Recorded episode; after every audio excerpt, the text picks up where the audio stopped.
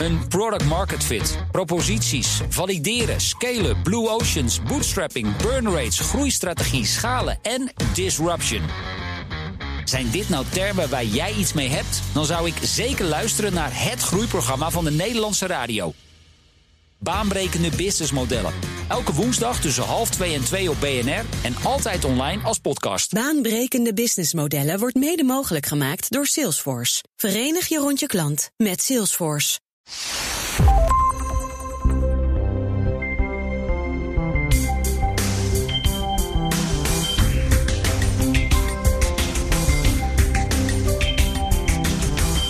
Mijn gast ontwikkelde al vroeg een antenne voor taal van en in de media. Als dochter van twee fysiotherapeuten was er aan het eind van de maand de leesmap. En al lezend begon zij zich te verbazen. Waarom schrijven mensen eigenlijk op deze manier? Of waarom schrijven ze nog steeds op deze manier? En waarom vieren we de een en verguizen we de ander? Je luistert naar de tiende editie van Woordwaarde. Ik ben Maria Punch en ik praat met Madeleine van de Nieuwe Huizen. Rechtshistoricus en mediacriticus. En zij stelt op haar Instagram-account zijkschrift misstanden in de Nederlandse media aan de kaak. Zoals genderstereotypering, stelselmatige afwezigheid van bepaalde groepen en klimaatmisinformatie. Hi Madeleine. Hi, hallo. Welkom in Woordwaarde. Dankjewel. Gezellig. Ja, ja, gezellig. Ja, jij bent een beetje ongezellig en niet bij mij in de studio. Uh, vanwege de corona-uitbraak. Het, is, uh, het is 23 april uh, vandaag. En we zitten daar nog middenin. Dus jij, bent, jij doet het gesprek vanuit huis. Ja. jij zou eigenlijk nu in New York zijn. Ja, klopt. En ik ben erg blij dat ik daar, dat ik daar niet ben, gegeven de, de omstandigheden daar. Maar het is wel heel erg raar, ja. Ik was begin maart, rond 5 maart, naar Nederland gekomen voor een bezoekje wat eigenlijk maar uh, tien dagen had moeten duren. Um, ik zou spreken tijdens de Women's March op het Museumplein. En dat heb ik ook gedaan. En dat bleek uiteindelijk een van de laatste grote uh, ja, groepsevenementen in, in Nederland te zijn geweest. Want kort daarna ging de lockdown van start en hoorde ik dat ik niet uh, terug mocht reizen naar New York. Ja. Um, dus ja, vrij onverwacht. Uh, echt langere tijd in, in Nederland nu. Ja, en wat betekent het voor jouw werk? Um, nou, het meeste daarvan kan doorgaan. Dus ik, ik, ik promoveer uh, aan de universiteit in New York. En ik zit op dit moment in mijn eerste jaar. En dat betekent dat ik vooral uh, nog lessen aan het volgen ben. En um, daarvan kan het overgrote deel doorgaan via Zoom of andere uh, nou ja, online video uh, calls. Ja. Um, maar dat betekent soms wel. Uh, ik zit hier ook met een beetje kleine oogjes op de bank van de slaap. Omdat het bijvoorbeeld betekent dat vanwege het tijdsverschil. Het is in Nederland zes uur later dan in New York. Um, ik soms s'avonds laat nog lessen heb over. Uh, uh, um, weet ik veel. De Tweede Wereldoorlog impact op Amerika of de jaren zeventig en het Supreme Court. Mm -hmm. En dat ik daar rond, uh, rond 11 uur s'avonds uh, een beetje wijn in een theemok giet. En doe, alsof ik een kop, doe alsof ik een kopje thee drink tijdens het uh, videobellen. Maar um, ja, nee, maar dus, dus dat soort. Kijk, dat soort dingen zijn allemaal goed te doen. Maar het is natuurlijk wel. ik vind het moeilijk om niet bij mijn vrienden daar te kunnen zijn. En um, ja, verhalen te horen over hoe de, hoe de ambulances daar de straten over gieren terwijl het uitgestorven is. Ja. Dat, dat is wel. Het is, het is bizar om te zien hoe snel zo'n plek dan kan veranderen. En uh, jouw onderzoek, uh, waar gaat dat over? Heeft dat ook een raakvlak met taal? Ja, op een, op een manier. Um, maar het is eigenlijk iets heel anders. Dus wat ik op zijkschriften doe met media-analyse en mediakritiek... Um, dat is eigenlijk een beetje een uit de hand gelopen hobby. Mm -hmm. um, en academisch gezien, ik heb een achtergrond in politieke geschiedenis en rechtsgeschiedenis. En daar, daar ben ik nu op aan het promoveren um, aan de City University of New York. En ik, uh, ik doe onderzoek naar, naar politieke corruptie. Ah. Um, en eigenlijk op het, op het vlak van uh, bedrijven die in Amerika de afgelopen decennia meer en meer rechten hebben verworven om geld te pompen in politieke campagnes. Uh, en daar, daar gaat mijn onderzoek over. Uh, in die zin raakt het aan taal omdat ze dat hebben, uh, dat recht hebben ze verworven op basis van de claim dat, het, dat geld uitgeven een vorm van vrijheid van meningsuiting is. Ah. En dat vind ik fascinerend. En Ja. Nou ja, maar goed, het, het, is, het, het laat zich wat minder gemakkelijk vatten in een, eh, in een Instagram-post. Ja, ja. Eh, even terug naar die leesmap. Hè. Ehm, weet je nog waar je je destijds over verbaasde? Ja, dat was. Nou ja, die leesmap die was er, die was er altijd. Dus we zaten altijd. eh, ik, ik, zat, ik zat vaak met nou ja, bladen op schoot die helemaal. Vet bevingerd waren van alle handen die er, door, die er doorheen waren gegaan die maand. Ja. Dat is overigens ook in tijden van corona iets waarvan je haren Niet nu meer, overeind eh, gaan. ja, kan voorstellen bijna. Misschien sowieso wel, maar goed. Ehm, en nee, op een gegeven moment, er, er zat voor mij echt een grote ehm, omschakeling in de aantal jaren dat ik niet thuis was. Dus ik, ik kom uit Oldenzaal ehm, en ben rond mijn zeventiende uit huis gegaan en naar Amsterdam verhuisd. En via een paar omwegen, via onder andere de toneelschool en een tijdje in het buitenland wonen, uiteindelijk gaan studeren. Ehm, en onder andere ja, omwegen, omdat ik in Oldenzaal HAVO had gedaan en uiteindelijk dacht, ik wil toch wel naar de universiteit. Maar ik was een, een aantal jaar eh, was ik uit huis en toen had ik mijn eh bacheloronderwijs eh, afgerond en had ik een stage gelopen bij de Verenigde Naties in Wenen. En zou ik gaan beginnen aan mijn master toen er tijd, ongeveer, eh, ongeveer drie, drieënhalf jaar geleden. Die ook in New York zou zijn aan Columbia University. En de zomer voordat ik daaraan begon, was ik een zomer lang terug bij mijn ouders, terug bij de leesmap. Ja. En keek ik dus met hele, ja, met hele frisse ogen eigenlijk naar bladen die ik altijd als jonger persoon had gelezen. Ehm, met inmiddels dus eh, nou ja, meer scholing op zak, meer kritisch denken. En dacht ik, wow, wat, wat, wat, ja, ik, ik, ik keek opeens met zulke andere ogen naar artikelen in, of dat nou de Linda was, of de eh, Autoweek, of de eh, whatever. Opeens vielen me andere dingen op. En, en ik zat een, het was een regenachtige middag. En ik zat, ik zat met een enorme stapel tijdschriften een beetje te bladeren. En ja, mijn, Ehm, er was één, één column in Jan Magazine die er heel erg voor me uitsprong. En die, die eigenlijk de directe aanleiding voor mijn, voor mijn Instagram-account is geweest. Dat was een column die ging over ehm, eh, een schoonmaakster van de columnist in kwestie. En die schoonmaakster eh, werd omschreven als een, eh, een oud exemplaar uit Bulgarije met kapotte knieën. En die had niet goed schoongemaakt. En die werd ervan verdacht dat ze zilver stal. En die moest maar eens ontslagen worden. En, dat. En dat, dat, was, dat, dat werd op een hele. Het was ook, zeg maar, nu ik het ook zo opnoem, zeg maar, vreemde, vreemd zware keuze voor een column. Ja. maar ehm, ja, daar werd zo denigrerend en zo. eh, eh, werd ook nagedaan hoe die vrouw slecht Nederlands sprak. En ik dacht echt, jeetje, wat, wat, wat, wat ben ik aan het lezen in dit eh, gezellige vrouwenblad. Ehm, en toen. Kijk, die- zo'n leesmap is altijd een maand oud. Ja. Want dat krijg je pas na, een maand erna. Dus ik dacht, nou, hier, hier zijn vast veel mensen over gevallen. En ik ging een beetje googlen.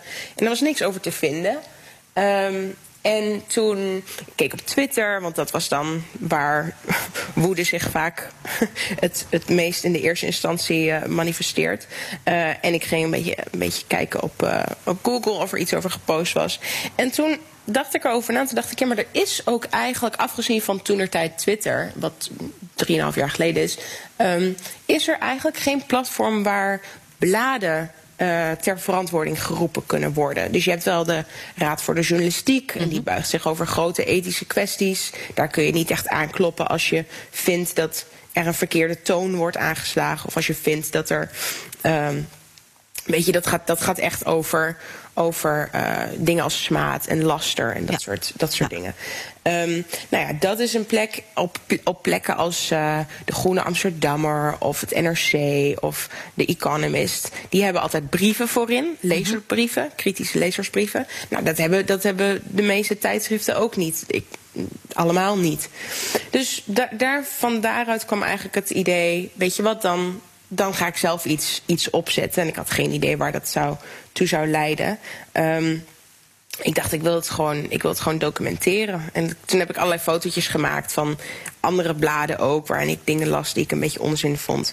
En ben ik die als een soort, uh, nou ja, Instagram, de tijdlijn voor mensen die niet op Instagram zitten, de tijdlijn van. Instagram, mhm. dus je, je account, mhm. is eigenlijk een soort fotoalbum. Dus ik kon allerlei fotootjes van artikelen gaan plaatsen. En dan in de caption, dus in, in het daaron, tekstje daaronder, kon ik uitleggen waarom ik het een beetje onzin vond. Of kwalijk of dit en dat.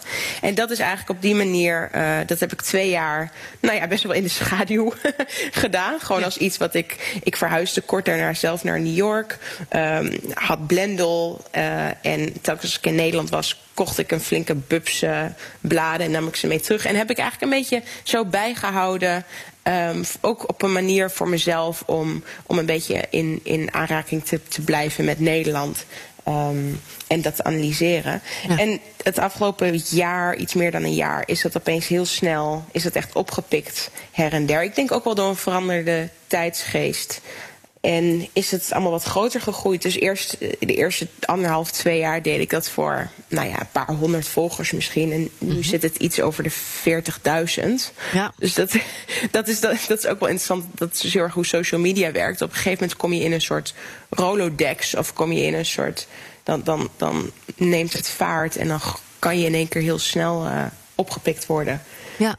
En, en inmiddels gaat het dus ook over meer dan columns die, die een foute toon aanslaan of waar ik iets van vind. Maar bijvoorbeeld ook over waarom het kwalijk is dat iemand uh, duizend woorden krijgt om allemaal onwaarheden te spuien over klimaatverandering. Of, uh, nou ja, et cetera. Dus het is inmiddels uh, ook, ook in thematiek een beetje uitgebreid. En inmiddels gaat het ook over, over kranten en een heel enkele keer televisie. En wat je wel eerder hebt gezegd, hè, is dat het je vooral niet gaat om uh, het op de man of de vrouw te spelen, of op de titel of het programma. Ja. Um, maar echt om een open discussie te hebben en ook echt een soort patronen bloot te leggen. Dus niet, het gaat niet om per se één headline die dan fout of lullig of misschien nee. uh, seksistisch is. Uh, maar eigenlijk van wat, welk patroon ligt daar nou uh, onder ten grondslag? Ja. En um, ik heb een aantal voorbeelden verzameld en jij hebt ook het een en ander aangedragen. Omdat als we naar uh, fragmenten uh, luisteren, dan wordt het denk ik inzichtelijker. Uh, ja. En hier is de eerste. Vanaf morgen, 16 maart, tot en met 6 april, dus de komende drie weken, gaat de kinderopvang en de scholen gaan dicht. Met uitzondering voor die kinderen van ouders in vitale beroepen. Zij kunnen morgen naar de plek gaan waar ze anders ook altijd heen gaan. Wat zijn vitale beroepen? De NCTV heeft daarvoor een lijst opgesteld. Die zal ook zo snel als mogelijk beschikbaar komen. En ook met de scholen en met de kinderopvang worden gedeeld. Maar er horen al anderen bij. Mensen die in de zorg werken. Mensen die bij de politie werken en bij de brandweer. Ja, tegenwoordig uh, in deze coronatijd uh, trekken persconferenties uh, als deze uh, gewoon vijf of zeven miljoen kijkers. Ja. Um, maar jij hebt het woord of de woorden vitale beroepen aangedragen. Ja, omdat, ja, dat vind ik dus echt een, een hele interessante. Want ik snap dat er in crisistijd een onderscheid gemaakt moet worden tussen. Um, je, moet, je, je, je moet verschillende groepen kunnen benoemen om iets te kunnen zeggen over uh, welke bijvoorbeeld cruciaal zijn voor het basisfunctioneren van een maatschappij. Dus ik snap dat bijvoorbeeld um, hè, de kappers zijn nu dicht. Het is inderdaad minder noodzakelijk dat ik toegang heb tot het laten knippen van mijn inmiddels vrij lang geworden pony. Mm -hmm. Versus uh, toegang hebben tot een doktersafspraak. En als een van de hoofdtaken is tijdens corona dat we contact vermijden, dan snap ik dat die doktersafspraak voorrang krijgt boven een kappersafspraak en dat die kapper dus dicht moet. Dus ik snap dat er, dat er maatregelen getroffen moeten worden in, in tijden van een gezondheidscrisis. Maar ik vind het taalgebruik interessant, omdat je intuïtief in de eerste instantie denkt: oh ja, vitale beroepen. Of het wordt ook wel eens cruciale beroepen mm -hmm. genoemd. Um, ja, nee, natuurlijk, want we zitten in een crisis. Um, en, en, en ja, we moeten nu allemaal even alle zeilen bijzetten. En kinderopvang is belangrijk, en zorg is belangrijk, en onderwijs is belangrijk, maar de rest even niet. Um, alleen naarmate een crisis dan uh, voortduurt. En naarmate dat taalgebruik gehanteerd wordt, ook als de directe urgentie een beetje afneemt, mhm. dan heb je wat meer tijd om na te denken over wat is nou de connotatie, de politieke of sociale connotatie van het concept vitaal beroep.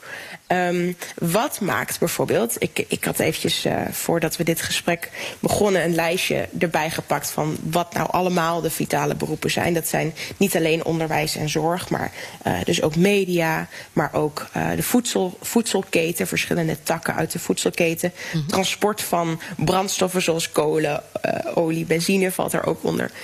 vervoer van afval en vuilnis. Dus daar valt, daar valt uiteindelijk van alles onder. Ja. Maar wat valt er niet onder en waarom niet. Dus bijvoorbeeld um, is uh, een, uh, iemand die ethicus is, is dat een vitaal beroep? Iemand die uh, toneelschrijver is, is dat een vitaal beroep? Nou, nee, of volgens deze lijst niet. Maar als je even uitzoomt en kijkt naar de maatschappij en hoe een maatschappij functioneert, um, hebben, die, hebben al die andere beroepen net zo goed een rol in de samenleving. En uh, wat je vaak ziet in crisistijd is dat er worden woorden gebruikt. En er wordt aangenomen dat we allemaal weten wat we daarmee bedoelen. -hmm. Maar doordat die nooit uitgelegd worden, gaan we het ook nooit hebben over de politieke connotatie. Dus bijvoorbeeld dat je vandaag. Um, nou, om een voorbeeld te geven, eergisteren had Bert Wagendorp een column in de Volkskrant. Of gister, gisterochtend geloof ik. En daarbij betogen die eigenlijk dat het ging over hoe Rutte hoe het vrij sneu is dat Rutte uiteindelijk degene zal zijn met eindverantwoordelijkheid in deze crisissituatie. Terwijl er eigenlijk veel meer mensen zijn die hem informeren en die met hem meedenken. Um, maar hij staat als een soort, uh, nou ja. Um, uh, uh, hoe noem je ook weer zo'n zeemermin die, die uit hout gesneden is aan de voorkant van een boot? Ja, uh, ik moet aan Remy denken of zo. En dat, dat hij zo heel alleen en ja, hij is nou helemaal eenzaam of zo. Maar dat is niet. Uh, ja, ik snap de vergelijking. zeg maar de, de, de, de token, de tokenfiguur. Dus ja, degene ja. Die, die het uiteindelijk op zijn bord krijgt. Nou, dan zegt Wagendorp wat sneu, want er zit, dat, er zit een heel managementteam achter. Um, nou ja, wat we in ieder geval kunnen doen om het hem makkelijker te maken, is te zorgen dat hij niet al te veel stemmen heeft om naar te luisteren. Dus laat het nou allemaal gewoon inderdaad over aan de microbiologen en de virologen en de mensen die er echt iets van afweten. En laten we niet Rutte moeilijker maken door ethici in dat team op te nemen of door um, economen aan te stellen in dat team of door. Uh, dus hij komt eigenlijk tot de conclusie laten we het, het Mark Rutte makkelijker maken door, door het aantal stemmen klein te houden. Waar hij. Maar goed, dat, ik noem dat omdat dat, in mij, omdat dat eigenlijk heel erg raakt aan diezelfde manier van denken over wat vitale beroepen zijn. We maken dus blijkbaar onderscheid tussen um, welke beroepen er in tijden als deze te doen en welke niet. Mm -hmm. En je kan dat ook radicaal anders zien. Je kan ook zeggen, in tijden van crisis, tuurlijk is er een soort basisnoodzaak voor, voor wetenschappelijk onderzoek en dat soort dingen. Maar uh, verder is onze hoofd, uh, hoofdkwestie dat we de economie zo goed draaiende mogelijk willen houden. Nou, dan ga je twintig economen in dat team zetten in plaats van uh, biologen of virologen. Of je zegt, um, nou, het allerbelangrijkste vinden we dat de culturele sector blijft functioneren. Uh, dus gaan we er scenario schrijvers inzetten. Dus gaan we acteurs laten meedenken. Um, maar dat wordt allemaal niet gedaan. En er wordt niet benoemd dat het toch een politieke keuze is die gemaakt wordt. Ja. Dus goed, nou ja, dat is allemaal een beetje een lang verhaal. Maar die taal, dus ja. teruggekomen naar het concept vitaal beroep, um, is geen neutraal gegeven. Niet over de hele wereld zal iedereen het eens zijn over wat het betekent om een vitaal beroep te hebben. En toch wordt dat nergens filosofisch toegelicht. Dus dat, dat vind ik een, uh, een interessante. Ja, overigens is het zo dat ik geloof dat uh, premier Rutte gisteren heeft besloten dat hij zijn adviesteam toch wat gaat uitbreiden. Uh, hm. Maar ik, ik, geloof dat een, een scenario schrijver dan bijvoorbeeld echt een brug te ver is. Ja. En dat zegt, zegt dus iets hè, met dat het, het woord vitaal, wie, wie we daar onderscharen en wie niet. En je zou ook ja, nog kunnen en, zeggen. En waren dit niet eigenlijk al lang vitale beroepen, maar hebben we ze nooit op waarde geschat? Want de verplegers stonden namelijk wel allemaal op het Malieveld een half jaar geleden. Ja, um, ja. ja en kijk, ik, ik zeg, het is niet zo dat ik zeg dat een scenario schrijver moet behoren tot het vitale beroep. Maar enkel dat het interessant is dat nooit de redenering achter zo'n concept wordt uh, wordt, wordt vrijgegeven. Die wordt niet expliciet gemaakt. Er wordt aangenomen dat we allemaal wel snappen waarom de selectie gemaakt is die gemaakt is. Mm -hmm. Nee, en inderdaad, ook wat je zegt over. Um, het is heel wrang dat we opeens aan het dat we opeens de mensen in de zorg aan het vieren zijn. Terwijl die al jarenlang um, uh, aan het protesteren zijn dat ze, dat ze te weinig betaald krijgen voor veel te hard werk. Ja. Uh, en dan kunnen we met z'n allen gaan klappen. En dat is ook goed. En ik heb meegeklapt.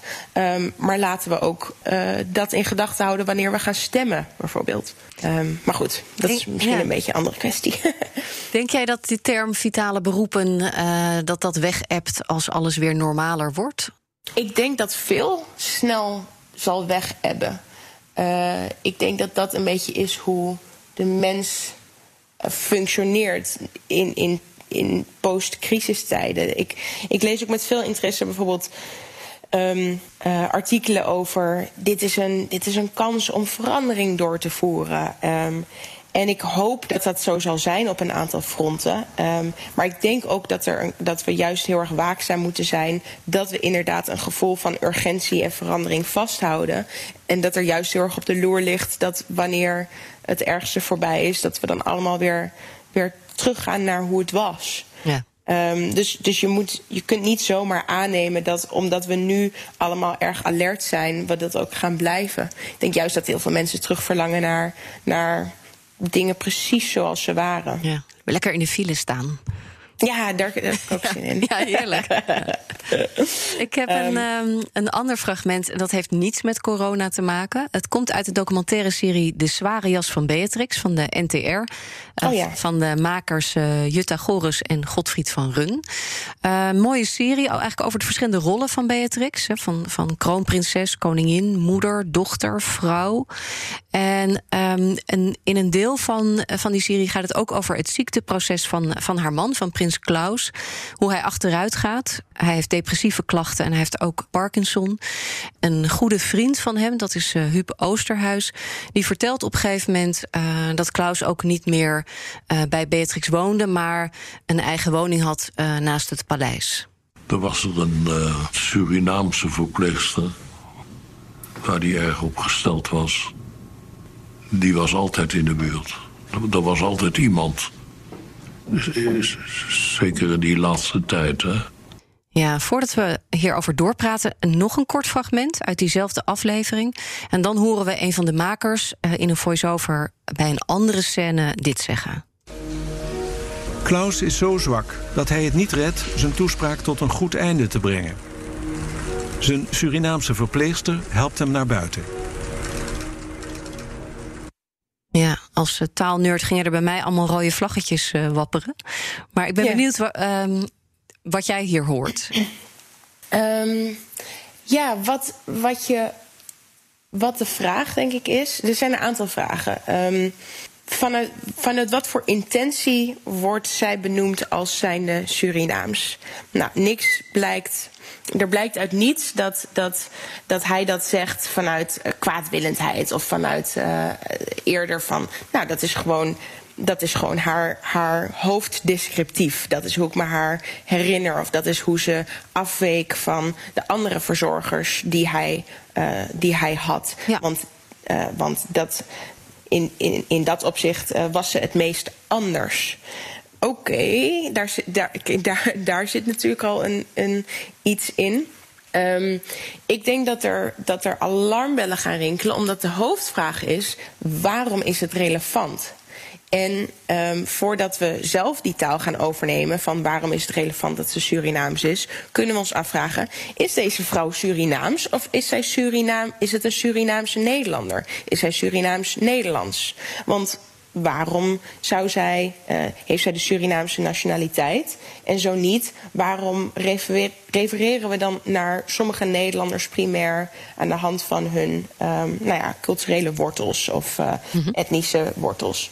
Dus, dus in hoeverre is dit relevant? In hoeverre is dit relevant voor haar uh, uh, verhouding tot hem? Nou, zo goed als niet, lijkt mij. Nee. Maar ook, maar ook waar komt het vandaan?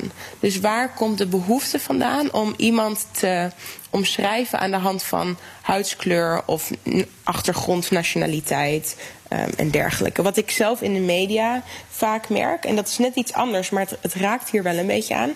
Wat ik vaak merk is dat. Um, er wordt gesproken over Turkse Nederlanders of Marokkaanse Nederlanders. Uh, maar dat op het moment dat het uh, berichtgeving betreft over uh, fraude of over diefstal of over. Nou ja, recentelijk in Rot Rotterdam was er fraude met een, uh, met een restaurantketen. En daarin, lo and behold, waren opeens de eigenaren Chinezen. Ja. En toen ging ik het even opzoeken wie dat dan waren. En dat waren voor zover ik kon zien, gewoon Chinese Nederlanders. Maar opeens, als het misdaad betreft, zijn het Chinezen. En dat uh, heeft een ander uh, waardeoordeel in zich? Ja, da dan zijn ze dus opeens niet meer van ons. Dan staan ze buiten de wijgroep. Mm. Dan zijn ze um, de ander. En dat is een beetje wat je doet op het moment dat je ook naar een verpleegster uh, of, of mantelzorger of verwijst als Surinaams. Dus dan, dan is dat dus niet iemand zoals jij. En dat betekent niet dat je op zo'n moment dat. Um, dat met intentie racistisch bijvoorbeeld bedoelt. Mm -hmm. of dat je dat, maar, maar het zegt veel over wie we beschouwen als, als, als erbij horenden. Um, en je kunt een bruggetje, je kunt een beetje een, een bruggetje slaan, bijvoorbeeld naar berichtgeving over vrouwen in topfuncties. Mm -hmm. Dat vind ik zelf altijd interessant om te zien. Daar heb ik ook op Zijkschrift wel eens uh, over geschreven. Dat je um, vaak is het zo dat als een vrouw wordt aangesteld in een topfunctie, wordt dat in de kop, in de krant, uh, ook zo benoemd. Dus bijvoorbeeld uh, vrouw uh, aangesteld in topfunctie Ahold. Um, als het, of, um, nou ja, als het, je zou nooit zien staan. Um, onlangs nieuwe, nieuwe uh, kranten hoofdredacteur aangesteld. Je zou nooit zien staan man aangesteld tot hoofdredacteurschap krant. Nee die wordt dan bij naam genoemd. Nou, waarom wordt een vrouw niet bij naam genoemd? Je kunt zeggen aan de ene kant is dat omdat het inderdaad uh, socio-historisch en statistisch significant is dat een vrouw wordt aangesteld in een topfunctie. Want dat zijn er relatief maar heel weinig. Ik geloof maar 28 procent in het Nederlandse bedrijfsleven. Dus dat is nieuwswaardig. -hmm. Um, wel heeft het als gevolg dat zo iemand niet bij naam genoemd wordt in een krantenkop en pas ergens in de tekst. Dus ze wordt daarmee ook abstracter en meer gereduceerd tot haar seksen. Ja, en niet um, tot haar kwaliteiten of haar flitsende carrière of. Uh... Nou ja, tot, tot haar identiteit, tot haar naam. Mm -hmm. um, en ook daarbij kun je je, is het niet meteen duidelijk wat de, wat de intentie is. Ik denk niet dat een kop als uh, vrouw, nieuwe premier Oostenrijk, dat het geschreven wordt vanuit laten we, laten we haar niet bij naam noemen. Mm -hmm. Ik denk juist dat het, dat het, dat het uh, heel begrijpelijk is dat dat wordt gezien als nieuwswaardig. Want historisch gezien worden vrouwen niet vaak uh, minister-president of premier of. Um, Um, maar wat is het effect ervan? Dus hoe zou je het dan het liefst wel zien? Dus zou, ik zou zelf, ik heb dat toen op Instagram aan, uh, nou ja, heb ik het een beetje bij mijn volgers, uh, lezers, meelezers neergelegd en gezegd: wat zouden jullie dan graag zien? En iedereen zei eigenlijk: nou, ik zou het heel fijn vinden als, als een vrouw gewoon benoemd wordt met naam in de kop en dat dan in de tekst een zinnetje wordt gewijd aan. Uh, het is bijzonder dat deze vrouw deze topfunctie heeft, want het is voor, voor het eerst dat, uh, dat, die, dat die functie vergeven is aan een vrouw. En dan een statistiekje erbij of zo. Ja. Maar goed, dat, dat is een ander voorbeeldje van wat voor wat voor, um, wat voor hoofddescriptieven gebruiken we als we verwijzen naar iemand? Mm -hmm. um, wat, wat, zou, wat, vind jij, wat, wat zijn jouw gedachten over die, uh, die Surinaamse verpleegster? Ja, het is grappig, want um, mijn zoon die keek mee, onze zoon, en die is 12. En die zei meteen uh, van uh, waarom zegt hij dat er eigenlijk bij? Ja. Uh, dus die is, was daar grappig genoeg uh, ook alert op. En ik, ik denk oppervlakkig het, het, hetzelfde. Hè? Want ik hoor dan dus die Huub Oosterhuis eigenlijk met heel veel aandacht en liefde praten over zijn vriend. Um, uh, maar klaarblijkelijk het feit dat hij dat toch dus benoemt, hè, van hij had een Surinaamse verpleegster, uh, hè, daar, daar was hij heel erg aan gehecht. Zij was altijd bij hem of iemand anders. Ja, er zal toch iets gebeuren in zijn hoofd uh, waarom hij het benoemt en niet weglaat. Ja. Want hij had ook kunnen zeggen: zijn vaste verpleegster Chantal, of hoe ze ook heet, ja. daar was hij dol op en die was altijd bij hem. En dat had ons eigenlijk dezelfde informatie gegeven. En, en dus het is, het is problematisch, denk ik, op het moment dat je het, dat je het gaat bevragen en zegt: als we nou. Uh, Surinaams vervangen door zijn katholieke verpleegster, of zijn Limburgse verpleegster, of zijn Joodse zijn Griekse verpleegster, zijn Joodse of Chinese verpleegster. Dus ik, ik heb eerder Klaartje Vinkenburg uh, um, geïnterviewd in deze podcast. En zij heeft een mooie tool, die heet uh, Flip It to Test It. Die gebruikt ze ook veel op, uh, op Twitter. van draai het eens om en wat gebeurt er dan? Of laat iets weg. Ja. Um, ja, de Telegraaf schreef bijvoorbeeld over minister Ollongren onlangs. Um, die is lang, of tenminste, die is zes maanden met ziekteverlof geweest. En ja. toen was ze even terug. Maar vanwege de corona-uitbraak zeiden haar artsen: ga toch maar weer even terug naar huis. En nu was ze dan definitief terug. En toen schreef de Telegraaf. Ze zat al zes maanden thuis. en dacht ik, ja, dat woordje al, dat kan er ook uit. en dan hebben we toch een ander soort zin. En hebben we een andere soort dynamiek. Um, dus ik denk dat dat uh, raakt aan, aan de patronen die jij probeert bloot te leggen. Is dat het bijna altijd gaat over waardeoordelen. Ja. Die de ene groep over de ander heeft. Um, en dan vaak zonder nare intenties. Ja. Maar het maakt toch uit. Ja, ja het, het betekent toch dat er een.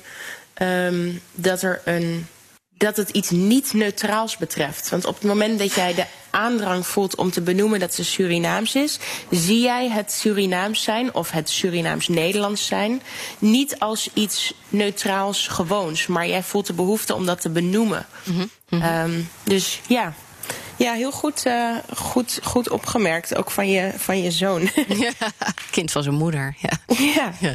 ja en over die topvrouw, want uh, ook daarvan zou je nog kunnen zeggen: komt er niet een moment dat we het helemaal uh, weglaten? Hè? Dus dat we bijvoorbeeld in in, bij elk artikel over er een, een bedrijf waar een vrouw in een topfunctie wordt aangesteld, moet dat zinnetje, uh, ze is de eerste topvrouw in dit bedrijf, moet het er elke keer bij. Want daarmee benadrukken we ook nog steeds dat het bijzonder is um, dat er een vrouw ja. een bedrijf, uh, een beursgenoteerd bedrijf leidt. Ja. Uh, dus ook dat is het ja, en, en tegelijk toevoegen.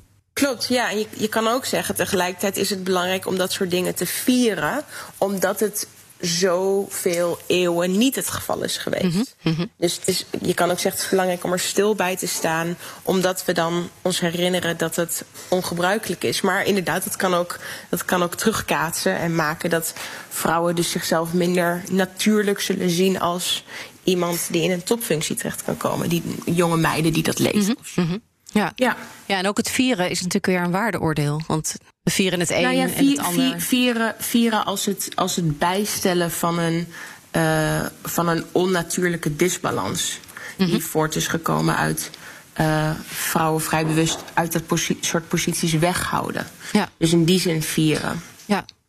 Um, het is grappig, want ik hoor wel wat huiselijke geluiden op de achtergrond. Uh, ja, ja, ja. Wordt een tweede kopje koffie ingeschonken? Ja, mijn partner is even ontbijt uh, aan het... Ja, dat mag, dat mag allemaal, ja. um, het is een, uh, een kleine sprong van Beatrix naar Koos Postema. Um, nog weer een, een ander fragment wat ik met je wil bespreken. Uh, Koos Postema is inmiddels een, uh, ja, een tijdje een gepensioneerde man. Hij is 87. Uh, verslaggever, presentator geweest voor de VARA. En hij mocht in januari bij De Wereld Draait Door... de zogenoemde talkshow-oorlog van commentaar voorzien. Nou is talkshow-oorlog ook al wel een woord waar we het over kunnen hebben. Maar um, het, het ging om de overstap van Eva Jinek naar RTL. En dan op datzelfde tijdslot op haar oude tijdslot, uh, waren al die nieuwe presentatiekoppels. Ja. Het programma op één. Nou, wat duidelijk wordt, is dat uh, Koos zijn huiswerk niet helemaal had gedaan. Uh, maar er gebeurde in het commentaar ook nog iets anders. Erik Dijkstra, Willemijn Veenhoven op maandag? Nou, dat vind ik, nee, dat, nee, ik vind hem een leuke man. Maar uh, zij is van de radio. Kijk, er is een gedicht van uh, Roland Holst over Versdijk, de schrijver. Waarin Roland Holst zegt, dat is, Versdijk is de man die sneller schrijft God dan God kan lezen. Dat meisje Vellinga is een meisje dat sneller spreekt dan God kan verstaan. Veenhoven. Oh, Veenhoven, ja. Ja. Oh, wat praat hij snel. Vlug. Vinden we goed. Sneller dan hij? Sneller dan Matthijs nog? Op de radio is wel goed, ja. Ja. Wat wil je erover Oh. zeggen? ja, wat wil ik erover zeggen? Ehm, eh, nou ja, eigenlijk twee dingen wat jij ook al zei. Het ene punt is dat hij, dat hij zijn huiswerk niet heeft gedaan. Hij weet niet eens hoe ze heet. Eh, weet niet eens hoe. eh, nou ja, niet eens dat hij. Kijk, als hij van tevoren niet precies weet hoe ze heet, dat is één ding. Maar als hij. Zij wordt letterlijk bij naam geïntroduceerd door, door Van Nieuwkerk. Eh, en wordt.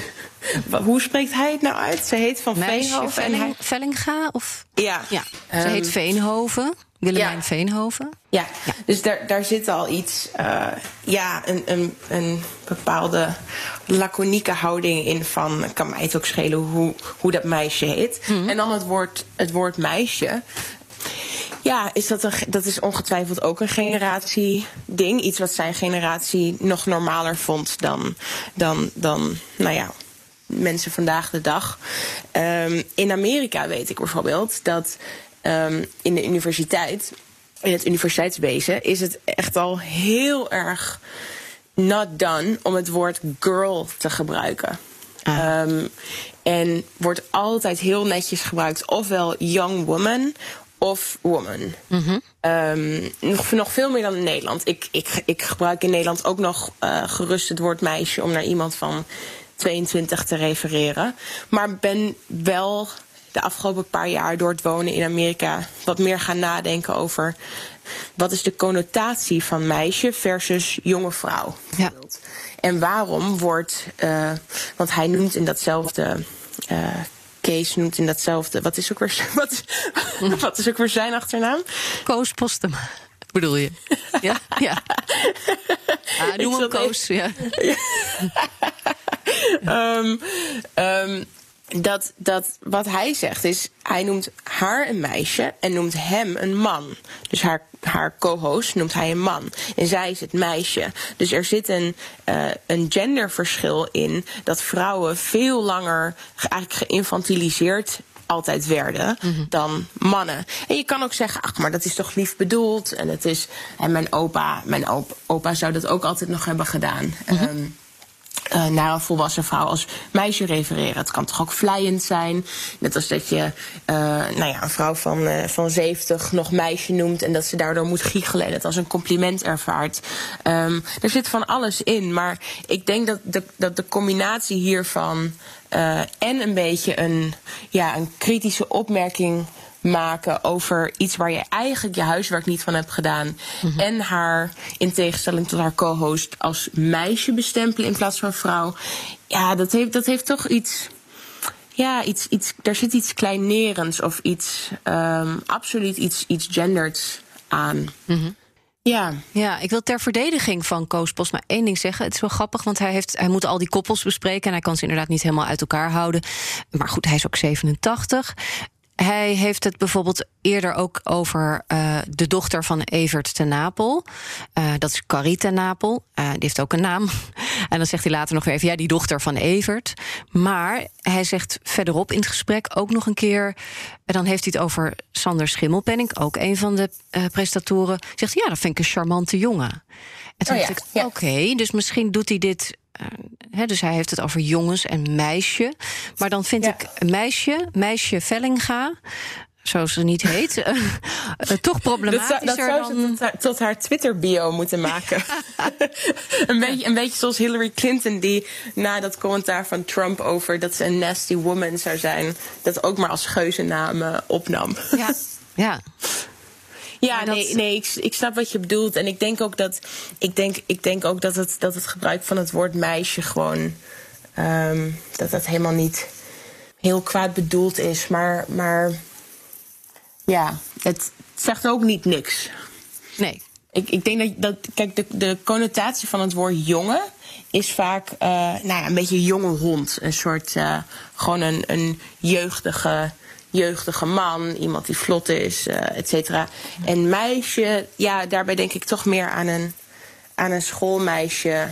eh, met, eh, die, nog, die, die nog niet helemaal tot volgroeiing is gekomen, mentaal of zo. Ja. Maar Dus die kan je Ja. dan ook minder, mag je minder serieus nemen. Ja, het- kijk, ik, ik, zou hier, ik zou hier denk ik. Ik, ik vind dit het niet waard om. Ik zou hier zelf geen boze column over schrijven of zo. Ik denk dat het gewoon heel, heel typerend is van, eh, van generatieverschillen. Ehm, en ik denk ook dat je altijd in acht moet nemen wat iemands intenties zijn. En dat een beetje achterlopend taalgebruik of iets wat, wat je zelf vandaag de dag misschien niet meer zou gebruiken, niet altijd, altijd hoeft te betekenen dat het iemand een, eh, een halve duivel is, uiteraard. maar, maar, het- maar, maar het heeft wel een lading en die is altijd interessant om te, om te analyseren. Als we nou een beetje kijken naar een soort van de rode draad, hè, van ehm, eh, vaak zijn de intenties goed of in ieder geval niet kwaad. Ehm, als je kijkt naar taalgebruik. eh, je kunt ook zeggen, er zit eigenlijk altijd een laag onder. En soms is die ja, ronduit problematisch. eh, Ja. Omdat er eh, mensen worden buitengesloten. Omdat er eh, waardeoordelen in zitten die, die verder maatschappelijk nog doorwerken. Of die bepaalde stereotypen, negatieve stereotypen versterken.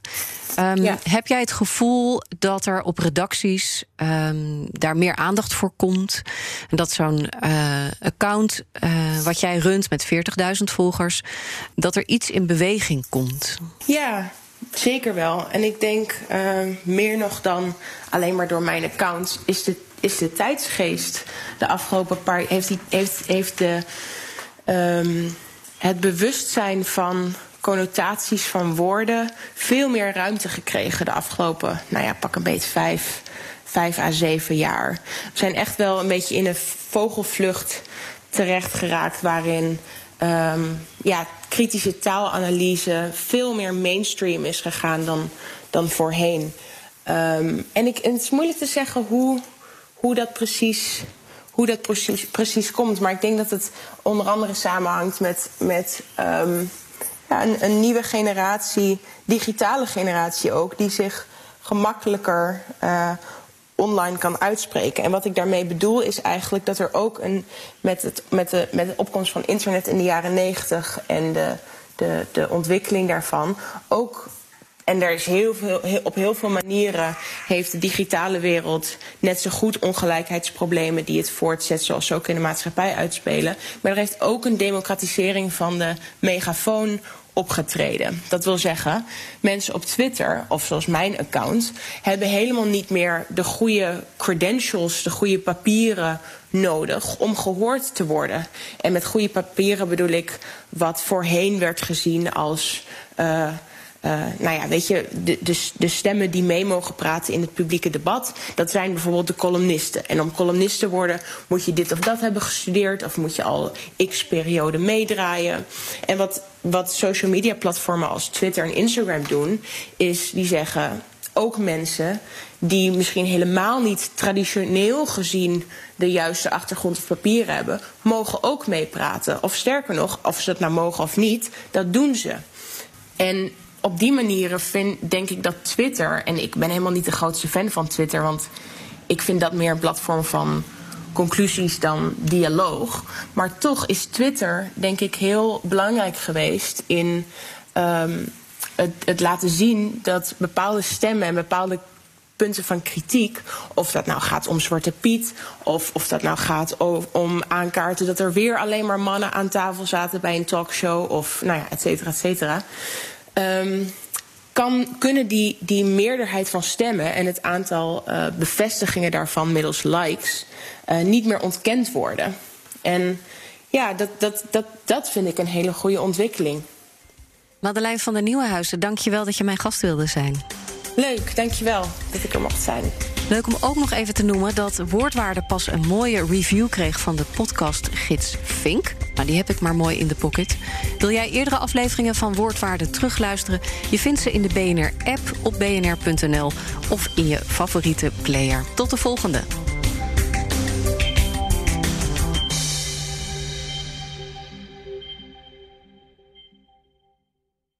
Product market fit, proposities, valideren, scalen, blue oceans, bootstrapping, burn rates, groeistrategie, schalen en disruption.